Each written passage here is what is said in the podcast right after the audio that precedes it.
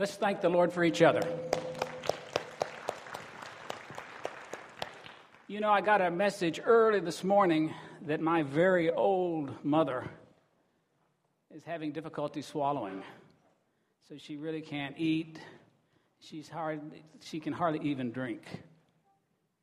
And it's just a reminder to me, brothers and sisters, that in this world everything moves and everything breaks but Jesus. And that's why he tells us all do not secure yourself in anything in this world where everything moves and everything breaks. But put all your security in me, for I will never fail you, I will never forsake you, I'll never move, I'll never break. For where your security is, there your heart will be also. This morning we're going to be back in Matthew. This is the second Sunday since Easter. Christ is risen. He's risen indeed. That's a historical fact. The question is has he risen in you? Has he risen in me? We discussed that Christianity is not about theologic, it's about the person of Christ and our response to him. Have we been keeping him waiting these first two weeks of the new Christian year? Is he waiting for us? What is he waiting for? He's waiting to live his life through us. That's what he's waiting for. This year, we're going to go through Matthew 5, 6, and 7 by the grace of God. We've already started in what's known as the Beatitudes. Last week, Rob Penner spoke to us about compassion. And he mentioned the fact that before we can experience compassion, we must first experience vulnerability vulnerability. And he says, you know, God puts us in a world where everything moves, everything breaks. He lets you get sick, He lets you lose your job, He lets you make a mistake, He lets you get caught in an elevator. He does things that make us vulnerable. Why? Because He knows that we have some bad habits of not depending upon Him. And when we understand our vulnerability, we come to Him. And that's the beginning of Matthew 5 3. Blessed those who know they need me. Blessed are the poor in spirit, for theirs is the kingdom of heaven. All of us are poor, but it's the knowledge of our poverty that brings us to Jesus. Blessed, Jesus says, blessed are all those who understand how impoverished they are. It will lead them to me and they will experience the kingdom of heaven, which is all that is good, peace, and joy in the Holy Spirit. And then Jesus says, Blessed are those who mourn. Mourn what? Mourn not abiding in Him. And what happens when we don't abide in Him? Our flesh manifests. And what does our flesh look like? Well, Paul says, In our flesh dwells no good thing. It's, it's impatient, it's not loving, it's not kind, it's not gentle, it doesn't tell the truth, it envies. In it dwells no good thing. It also lusts and does a lot of other things. Then he talks about blessed are the meek. And who are the meek? The meek are not the weak. Blessed are the meek, those who have submitted, who have relinquished their right to themselves. Blessed are the meek. For they shall be given the earth as an inheritance, not because they did anything or they did any work, but just because who they are, they get it. Blessed are those who hunger and thirst after all that is good, after righteousness. And Jesus is the righteous one, He is the bread of life.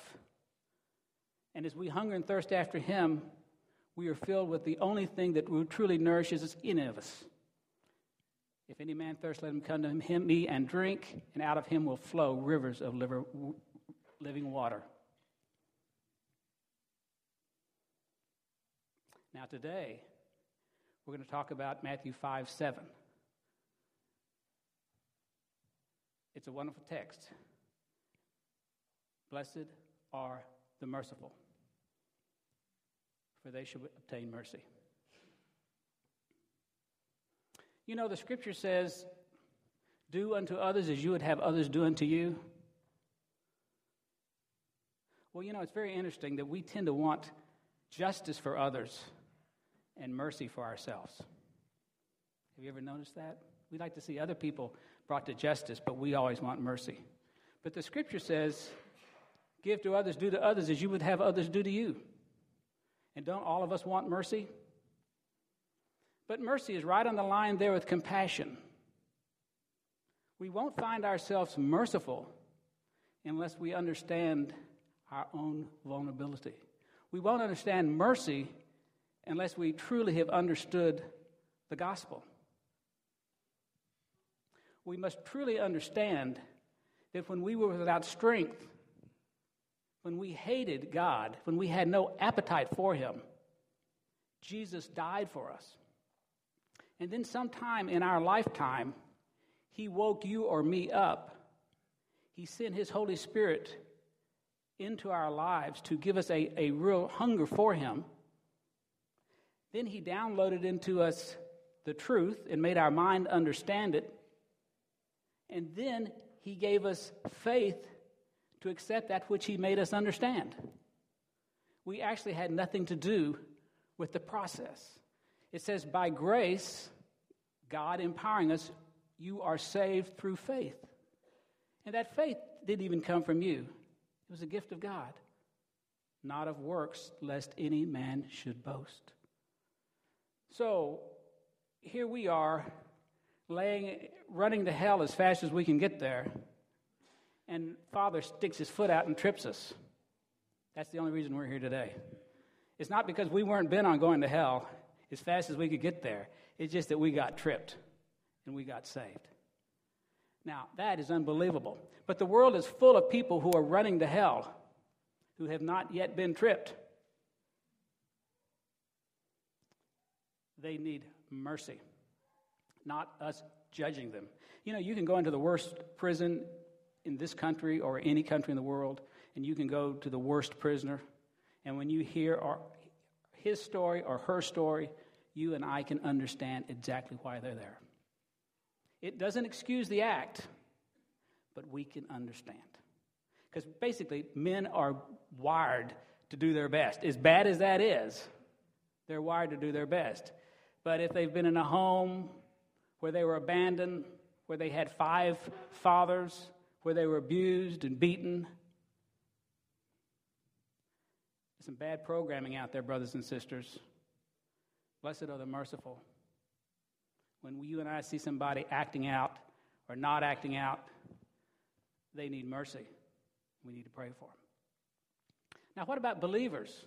What about believers who just don't seem to get it together? Have you ever met one of those? Well, you know what? Paul says to every man, there's been given a measure of grace according to the gift of Christ. Every man is given a measure of grace according to the gift of Christ. Now, you know, maybe some of us have been given a whole bathtub full of grace. And there's someone sitting over here on the front row who's been given a little thimble full of grace. And this guy with the thimble full doesn't seem like he's got his act together, but he's actually living at about 90% of his thimble full. And there's some of us that have a bath full full of grace, and we're living at 20% of that capacity, and we're looking good. This is why God says, don't judge. Jesus says, don't judge. Because Father knows to each man how much grace he is given. And you know, we hear that scripture all the time to whom much is given, much is expected. The sermon you don't hear preached is to whom little is given, little is expected. Don't judge, show mercy. Okay. Now, our conclusion could be well, God is merciful, so God is just going to forgive us because He's merciful. No, we must understand one thing God is loving, God is merciful, but God cannot forgive us because He loves us and because He has mercy. God must punish sin. And if there's anyone here for the first time today who wants to experience the mercy and the love of God, it's here for you. But you've got to understand behind me there's an instrument of torture called the cross. And he forced his son to climb on that cross, to be nailed to that cross, to remain on that cross when the Father poured his wrath in anger about sin onto his son.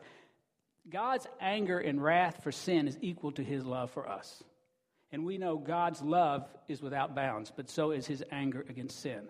And that's what he did on this cross. He took Christ, who knew no sin, and made him to become sin, that we might become the righteousness of God. He laid upon him the iniquity of all of us.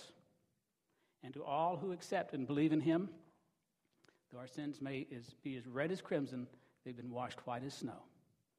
As the east is from the west, so far as he removed our transgressions from us, as the heavens are high above the earth, so great is his mercy toward those of us who fear him, who've accepted his salvation in Christ.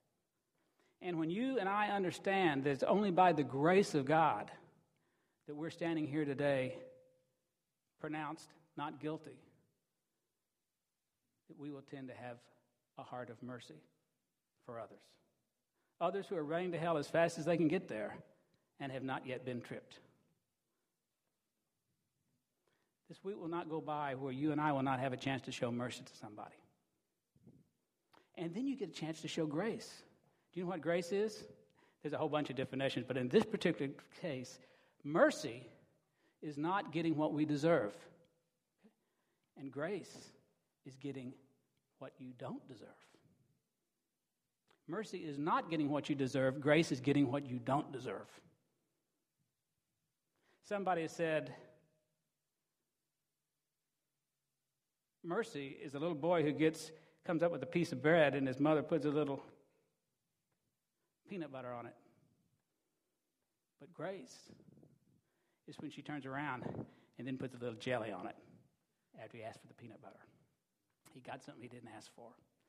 And this week, you and I will probably have a chance to show mercy to somebody. But then, after mercy, we have the opportunity to show grace. Show them a kindness that they weren't expecting.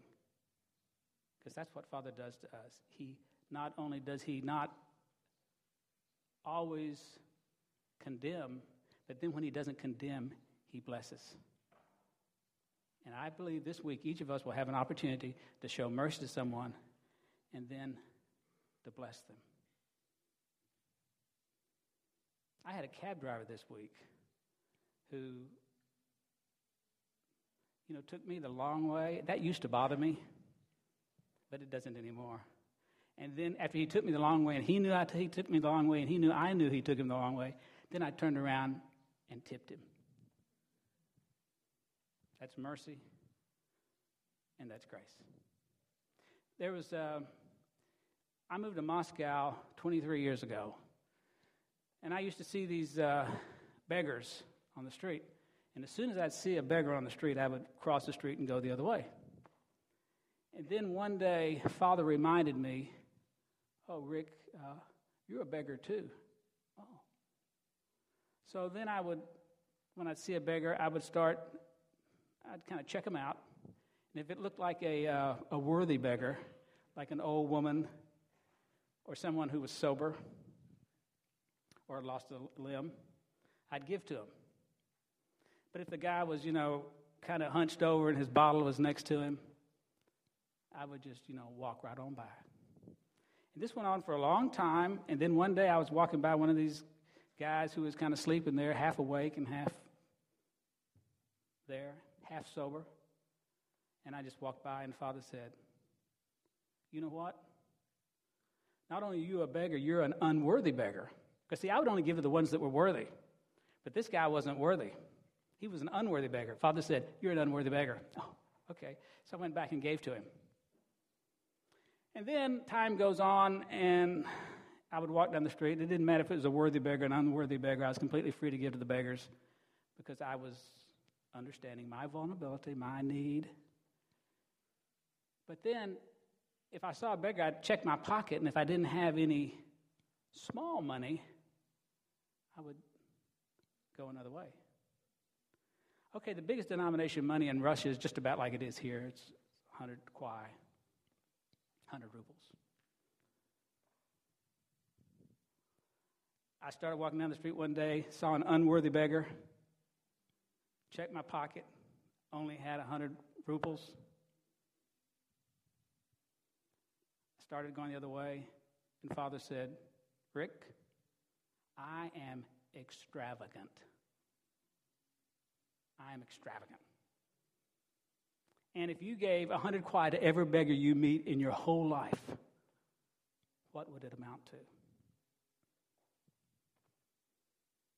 So, as I sit in here today, I'm pretty free about all kind of beggars and all kind of money. But it's the breaking of my understanding of myself. It's the breaking of Rick. It's understanding my vulnerability, my understanding of the gospel. That apart from him, I can do nothing. Apart from him, I am nothing. And that makes me real humble, real dependent, and in the perfect position for Christ not to have to wait on me. I still jump up, but He's done a good job of breaking me down, and He continues to break me down. I was going to deal with Matthew 8 this morning, but we just didn't get there. That's blessed are the pure in heart, for they shall see God. But let's give you just a taste of this. Pureness doesn't mean perfect, it just means unmixed. Pure salt is nothing but salt. Pure gold, 24 karat gold, is nothing but gold. You can't make a ring out of 24 karat gold, it'll squash. You got to add alloys to it to make it strong enough to hold its shape. Those who seek him with no mixed motives, they shall see him. And we'll discuss this more as time comes. Blessed are the merciful, for they shall receive mercy. God is a God of mercy. God this week wants to live his life through you, he wants to live his life through me. Jesus says, I am the true vine that brings Father's life into the world. Each one of you are a branch, and a unique branch. Abide in me. Come to me in your vulnerability. Come to me with your need, and I will abide in you. Apart from me, you can do nothing. That doesn't mean nothing happens, it means nothing that lasts will happen. And depart from me, you'll wither. Have you ever seen a branch separated from a vine? Uh, you may even put it in water for a couple of days, but it finally goes away. But if you abide in me, I will abide in you, and my life will flow through you. And this, brothers, is the end game for him, for each of us, that his life flows through us. And then he says, You'll be just like me because Father's life manifests in me. And in the same manner that Father has loved me, that's without reservation, without limitation, I have loved you.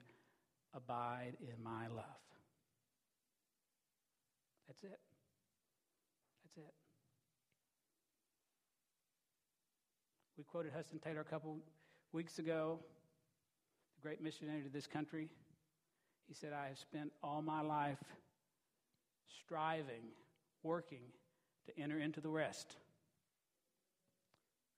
And now I am resting in the one who strove and who worked. Let us pray.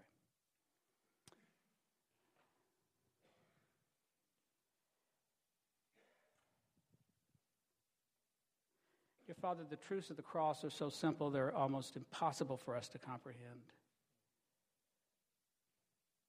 In fact, we cannot comprehend them unless you speak them to us, enlighten us, give us understanding.